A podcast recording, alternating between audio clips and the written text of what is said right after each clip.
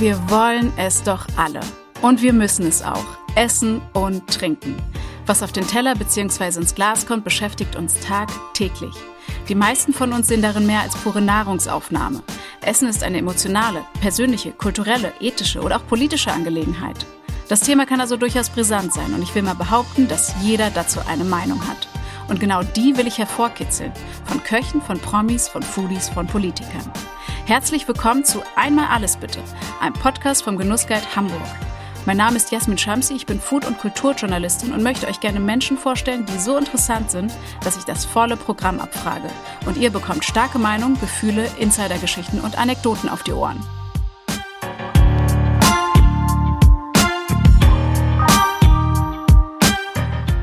Kennt ihr das schlechte Gewissen, das an euch nagt, wenn ihr Essen zum Mitnehmen bestellt habt und es euch in Styropor und Plastik verpackt überreicht wird? Den mitleidigen Ausdruck der Gastronomen, wenn ihr vorschlagt, das nächste Mal eine eigene Box mitzubringen?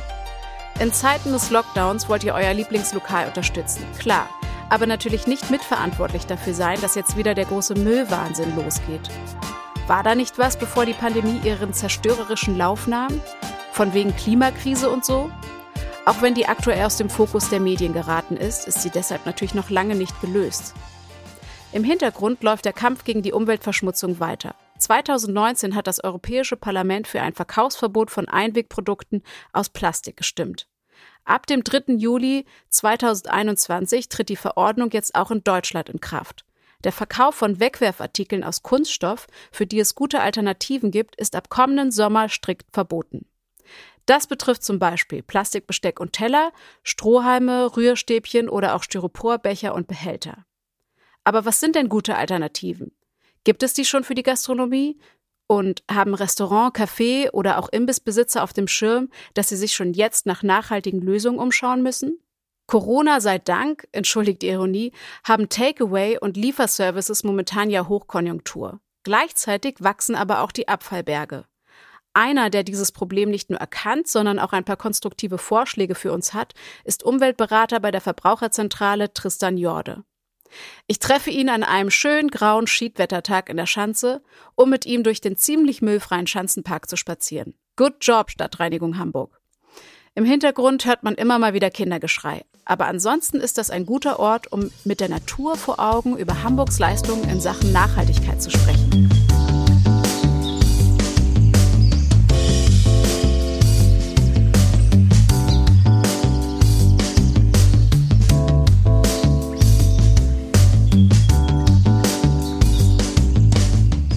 Tristan Jorde berichtet, dass sich der Verpackungsmüll seit Ausbruch der Pandemie nahezu verdoppelt habe. Genauso wie die Zahlen der Außerhausbestellungen. Ich könnte mir vorstellen, dass selbst überzeugte Plastikgegner wieder ihre alten Vorräte an Wegwerfartikeln hervorgekramt haben aus Angst vor einer möglichen Ansteckung durch das Coronavirus. Ist Einweggeschirr aber tatsächlich hygienischer? Nun, dieselben Vorbehalte gab es auch im Handel. Man hat irgendwann mal gesagt, wenn ich meine eigene Box mitbringe an die Wursttheke oder Gemüsestand, dann ist das unhygienisch. Man hat sich erstens einmal gibt es diese hygienischen Probleme tatsächlich nicht. Und man hat sich auf eine sehr praktikable äh, Methode geeinigt. Das heißt, die Theke ist die Grenze. Das heißt, wenn ich mit meinem Behältnis komme, kann ich ein Behältnis auf die Theke stellen. Dann kann das befüllt werden von der anderen Seite der Theke und es gibt sozusagen kein Überschreiten der Theke. Damit haben wir hier eine Hygienebarriere. Genauso könnte man das im Gastronomiebereich machen. Wenn ich was eigenes mitbringe, bringe ich es bis zu einer gewissen Stelle. Von dort wird es von der anderen Seite befüllt. Dann habe ich auch hier eine hygienische Trennung. Letztendlich ist die Frage der Hygiene immer eine Frage dessen, wie gut ich es auswasche und ausspüle. Und das muss sowieso geklärt sein und das wird auch gemacht bei den äh, Mehrwegbehältnissen. Falls ihr euch jetzt übrigens fragt, warum ich schon wieder einen gebürtigen Wiener in der Sendung habe, das war purer Zufall. Dass sich die Wiener aber sehr für kulinarische Themen interessieren, scheint wiederum kein Zufall zu sein. Aber zurück zum letzten Stichwort. Mehrweg statt Einweg. Könnte das die Zukunft sein? Tristan Jorde glaubt ja. Er bezieht sich auf die sogenannte Abfallhierarchie als Teil des Kreislaufwirtschaftsgesetzes, das für die gesamte EU gilt und gefördert werden soll. Oberste Priorität hat hier ganz allgemein die Vermeidung von Müll. An zweiter Stelle steht die Wiederverwendung oder Reparatur von möglichst langlebigen Gegenständen. In diesem Zusammenhang können zum Beispiel Mehrwegsysteme sinnvoll sein. Hier muss ich aber kurz einhaken. Wir leben in einer Wegwerfgesellschaft, in der Produkte bewusst mit einer kurzen Lebensdauer hergestellt werden. Der Kostenaufwand für die Reparatur steht oft in keinem Verhältnis zu den Kosten einer Neuanschaffung. Die Idee hinter der Kreislaufwirtschaft ist gut und sie wäre noch besser, wenn man Hersteller dazu bringen könnte, die Haltbarkeit von Dingen des Alltags zu verlängern. Soweit sind wir aber noch nicht und vieles landet dann doch im Müll. Im Idealfall, und jetzt sind wir schon beim Thema Recycling, können aber dann bestimmte Materialien für neue Produkte wiederverwertet und dadurch Rohstoffe und Energie gespart werden. An letzter Stelle der Rangfolge steht die Beseitigung von Abfällen, heißt Müllverbrennung. Also, was die reine Abfallvermeidung betrifft, gewinnt auf den ersten Blick die Mehrweglösung. Aber ist die auch ressourcenschonend? Ich habe den Umweltberater gefragt, ab wann die Nutzung von Mehrwegverpackungen gegenüber Wegwerfgeschirr eine bessere Ökobilanz aufweist. Also die entscheidende Frage beim Mehrweg, was tatsächlich das Intelligenteste ist in Bezug auf Abfallvermeidung, ist, wie oft kann etwas im Mehrweg gehen? Das heißt, wenn ich es nur einmal zurücktragen kann, es wird gewaschen, ich kann es einmal verwenden, dann ist die Umweltbilanz eine sehr schlechte. Wenn ich das wie bei Glasflaschen üblich 40 Mal unter Umständen 100 Mal im Kreislauf gehen lassen kann, dann ist es sehr effizient, vor allem dann, wenn es kleinräumig passiert. Das heißt, wenn diese Flaschen nicht weit woanders hin transportiert werden müssen, sondern beim nächsten Händler abgegeben werden können, möglichst auch beim nächsten Abfüller wieder gereinigt und befüllt werden. Okay, also je häufiger ein Behälter wiederverwendet wird, desto besser. Er muss in der Spülmaschine Reinigungsmitteln, Hitze, Messerklingen und Gabelspitzen standhalten. Und vielleicht sollte der Behälter auch optisch etwas hermachen. Das Auge ist mit, wie man so schön sagt. In Hamburg gibt es aktuell zwei Mehrwegsysteme, die sich durchgesetzt haben. Rebowl und Vital. Vielleicht kennen einige von euch die Kaffeepfandbecher von Recap. Rebowl funktioniert auf dieselbe Weise. Möchte man essen mitnehmen, kann man das ganz spontan in einer wiederverwendbaren Box tun. Man zahlt 5 Euro Pfand und kann dann den Behälter anschließend überall da wieder abgeben, wo Lokale mit Rebowl zusammenarbeiten. Vital wiederum kommt ganz ohne Pfand aus und bietet stattdessen eine App, in der man sich als Kunde registriert und zwei Wochen Zeit hat, den ausgeliehenen Behälter zurückzubringen. Versäumt man das, zahlt man 10 Euro und kann die Schale dann aber auch behalten. Soweit die Theorie. Davon mal abgesehen, dass diese Systeme eigentlich nur dann Sinn machen, je mehr Lokale sich daran beteiligen und je höher die Nachfrage beim Kunden ist, stellt sich auch noch eine andere Frage. Steht der Energieaufwand für die Reinigung der Behälter im Verhältnis zu den Anschaffungskosten von Wegwerfgeschirr? Ja, also die entscheidende Größe ist dabei immer die Transportdistanz. Auch der Gastronom oder die Gastronomen, wenn die das nicht selber machen wollen, gibt es Dienstleister und Dienstleisterinnen dafür, die das abnehmen, reinigen und wieder zur Verfügung stellen, wenn man sich das nicht antun will. Aber auch insgesamt ist die Frage, die Transportdistanz ist das Entscheidende. Das heißt, wenn ich das äh, schmutzige Behältnis ein paar hundert Kilometer transportieren muss zu einer Waschanlage oder was auch immer, dann wird das sinnlos und dann ist ein Weg tatsächlich klüger. Aber wir alle wollen ja möglichst, dass diese Kreisläufe kleinräumig bleiben, regional bleiben. Wenn sie das bleiben, dann sind auch mitsamt Waschen und Spülen die Mehrwegbehältnisse deutlich im Vorteil. Ganz klar. Tristan Jorde hat das große Ganze im Blick. So ganz zufrieden bin ich mit der Antwort aber noch nicht. Daher werde ich diesen Punkt im zweiten Teil der Folge nochmal nachgehen.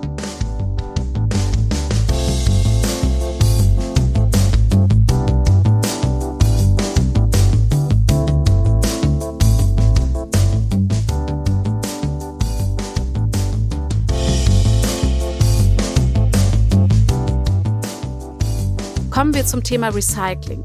Was passiert eigentlich mit den wiederverwendbaren Gefäßen, die beschädigt sind und daher entsorgt werden müssen? Laut Reball und Vital können ihre Behältnisse mindestens 200 Mal genutzt werden. Sie bestehen in beiden Fällen aus recycelbarem Kunststoff bzw. Polypropylen. Tristan Jorde erklärt, in welchem Zustand sie in die gelbe Tonne kommen und warum wir uns von einer Wiederverwertung nicht allzu viel versprechen sollten. Also 200 Durchgänge würde ich mir wünschen, das wäre ein Traumwert. Ich wäre schon sehr froh, wenn die Dinger 40, 60, vielleicht 100 Mal halten. Das sollten aber die hochwertigen Mehrwegdinge durchaus leisten. Und danach ist es wieder entsprechende Abfall zu behandeln. Das heißt, wenn ich ein Kunststoffbehältnis habe, kommt das dann in die gelbe Tonne oder in den gelben Sack und soll dann dort dem Recycling zugeführt werden was dann noch eigene Probleme mit sich führt, aber das wäre der Entsorgungsweg.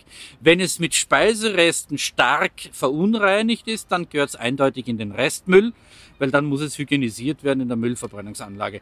Aber zusammenfassend, man kann sagen, egal was, es sind dieselben Entsorgungswege, wie wenn Sie dieses Material nicht Mehrweg haben, wenn Sie es Einweg haben. Auch einen Kunststoffbecher Einweg müssen sie entsprechend so entsorgen. Auch einen Kunststoffteller-Einweg müssen sie entsprechend so entsorgen. Da gibt es dann keinen Unterschied zum Mehrweg. Leider gibt es dazu zu den Verwertungsdaten von Gelben Sack nur sehr, sehr ungenaue, grobe Daten und gar keine lokalen Hinweise. Fest steht jedenfalls, dass die Recyclingquoten, die deutschlandweit erzählt werden, die so bei 40, 50 Prozent liegen mögen oder behauptet werden, immer nur reine Inputquoten sind. Das heißt, es wird nur gezählt, das Material, das bis zum Recycler beim Eingangstor des Recyclers landet. Was der dann noch damit macht, ob der dann die Hälfte wegschmeißt, ob der die Hälfte im Zementofen verbrennt, was auch immer, ist damit nicht erfasst. Das heißt, die realen Recyclingquoten liegen deutlich niedriger. Vermutungen gehen so, dass so in der Gegend von 10, 12, 15, maximal 20 Prozent, aber eher darunter wirklich im Bereich Kunststoff verwertet wird. Recycelt wird übrigens nicht bei der Stadtreinigung Hamburg. Das übernehmen private Dienstleister. Und das ist auch der Grund, warum wir so wenig darüber wissen, wie gut tatsächlich recycelt wird. Irgendwie macht sich jetzt bei mir ein dumpfes Gefühl breit. Die Vorteile von Mehrweglösungen liegen ganz klar auf der Hand. Aber sie setzen auch eine wahnsinnig gute Infrastruktur voraus, die so noch nicht vorhanden ist. Bis wir soweit sind, können Jahre vergehen. Macht es dann nicht auch Sinn, sich parallel dazu mit umweltfreundlichem Einweggeschirr zu beschäftigen? Das Angebot ist ja in Hülle und Fülle da. Wie sieht es denn beispielsweise mit biologisch abbaubaren Kunststoffen aus? Also viele Dinge, die unter nachhaltigem Kunststoff am Markt vorhanden sind, beziehen sich darauf, dass es nicht aus Erdöl gewonnen wird, wie die normalen Kunststoffe, sondern aus nachwachsenden Rohstoffen, sagen wir zum Beispiel aus Laktat, das ist Milchsäure, oder aus irgendwelchen Maiseiweißen oder ähm, also sozusagen aus agrarischen Rohstoffen, aus Dingen, die am Felde gewonnen werden.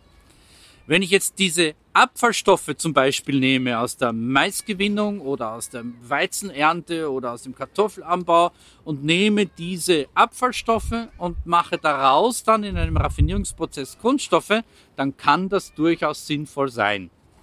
Gar nicht sinnvoll ist dafür extra Feldfrüchte anzubauen, nur dafür, dass ich Plastik herstelle oder dass ich eben dann den Biosprit davon nutze. Das ist gar nicht nachhaltig. Und man muss aufpassen, ein Teil der Materialien wird mit ökologisch nachwachsenden Materialien zwar gebaut, aber mit anderen Stoffen vermischt, die überhaupt nicht nachhaltig sind. Stichwort diese großen Bambusbecher und Bambusteller, ja, die haben Bambus als Faser durchaus drinnen, aber als Klebemittel dann irgendwelche Melaminharze oder Phenolharze, die überhaupt nicht nachhaltig sind. Das Ganze kriegt dann einen großen Ökostempel und ist eigentlich ein großer Schwindel. Ich habe auch so einen Bambusbecher mitgebracht, deswegen muss ich natürlich jetzt gerade grinsen. Ich habe Ihnen auch eine Box mitgebracht. Ähm, ich habe am Wochenende habe ich eine habe ich etwas bestellt und ähm, da wurde gesagt, hier, ähm, wir liefern Ihnen das auch in, in nachhaltigen Verpackungen. Ähm, der Deckel ist aus PLA und ähm, der, die Box an sich ist aus Papier, aus, ich glaube, recyceltem Papier mit einer kleinen Beschichtung drinnen, ähm, die sozusagen Flüssigkeiten standhält. Wie nachhaltig ist dieses Einweggeschirr jetzt im Gegensatz äh, oder im Vergleich zum Mehrwegbehältnis, äh, von dem wir gerade eben gesprochen haben? Also ganz klar ist, solange die Mehrwegkreisläufe regional bleiben mit geringen Transportdistanzen, ist das Mehrweggebinde, Mehrwegteller oder Mehrwegbecher, was auch immer, immer im Vorteil. Erst wenn die Distanzen, die Transportdistanzen sehr groß werden, kommen die Einweggeschirre in den Vorteil hinein. Solche äh, von Ihnen genannten äh, Kunststoffe, die zum Beispiel Papier mit Beschichtung enthalten, müssten ganz genau deklarieren, was sie denn beschichten und wie sie beschichten. Sehr oft finden Sie dann sozusagen Papierfasern nur als Trägerstoff und eine Kunststoffschicht darüber, damit es dann flüssigkeitsdicht wird. Mit diesem Stoff können Sie sehr wenig anfangen, das können Sie kaum recyceln. Und auch die Frage, biologisch abbaubar oder kompostierbar, ist noch nicht per se ein Qualitätskriterium, weil natürlich die Frage gestellt werden muss, wann zerfällt es, unter welchen Bedingungen und in welcher Zeit. Da sagen zum Beispiel die Stadtreinigung Hamburg ganz deutlich, in ihren kommerziellen Kompostanlagen, die sie betreiben, können die Dinge, die so unter abbaubar und kompostierbar im Kunststoffbereich laufen, nicht abgebaut werden, weil dafür die Abbauzeit nicht ausreicht. Heißt, es liegt zu lange rum und zerfällt schlimmstenfalls sogar in Mikroplastik. Das wiederum macht den Kompost unbrauchbar.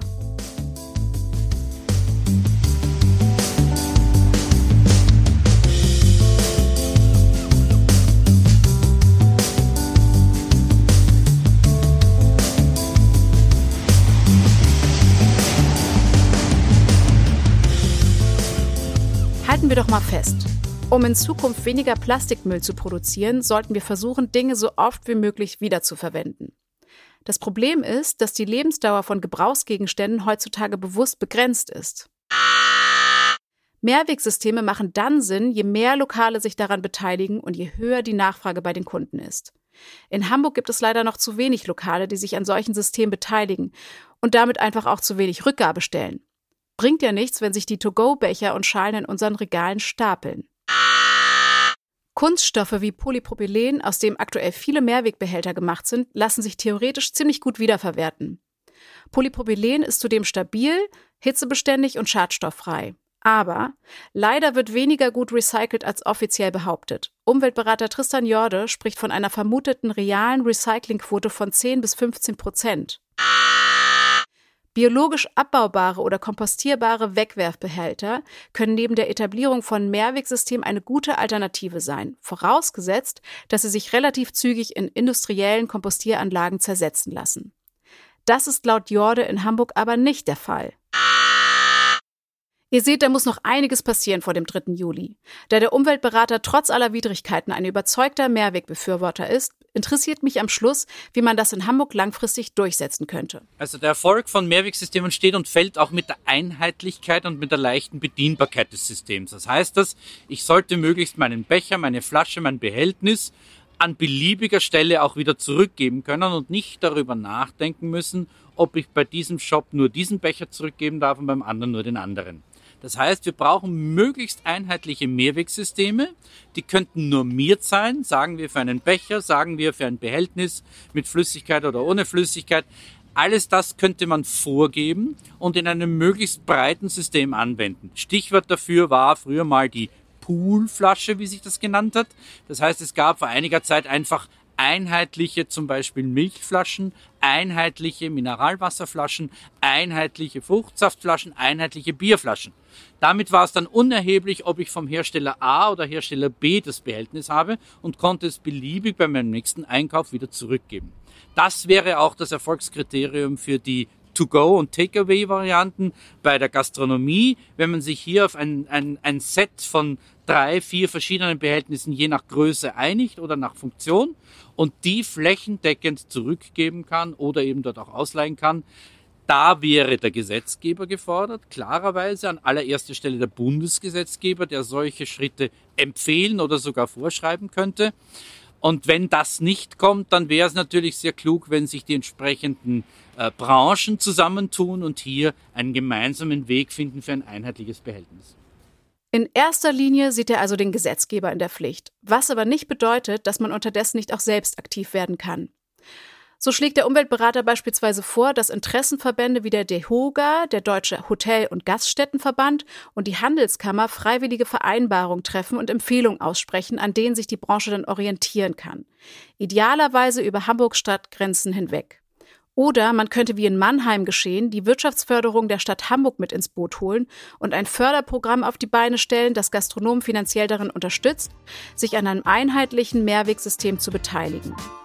Verpackungsexperte und Gastronom Ono Elchi von der Kitchen Guerilla hat sogar noch mehr Ideen, wie man das Thema Mehrweg in die Mitte der Gesellschaft bringen kann. Mit seinen langjährigen Erfahrungen in der Gastronomie steht er dieser Lösung allerdings auch skeptisch gegenüber.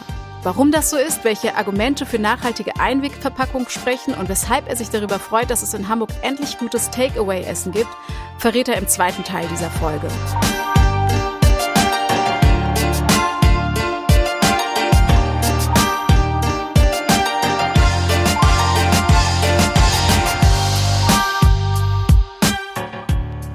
Dank, dass ihr in den Podcast vom Genussguide Hamburg reingehört habt. Ich hoffe, ich konnte ein paar Denkanstöße liefern. Wenn ihr Fragen, Anregungen, Lob oder Kritik loswerden wollt, schreibt doch gerne eine Mail an essen-trinken.szene-hamburg.com. Außerdem findet ihr weiterführende Artikel zu den angesprochenen Themen, aktuelle Neueröffnungen, Restaurantkritiken, Top-10-Listen und vieles, vieles mehr unter genussguide-hamburg.com und in unseren Social-Media-Kanälen. Ich freue mich auf die nächste Folge und ihr bleibt mal schön gesund.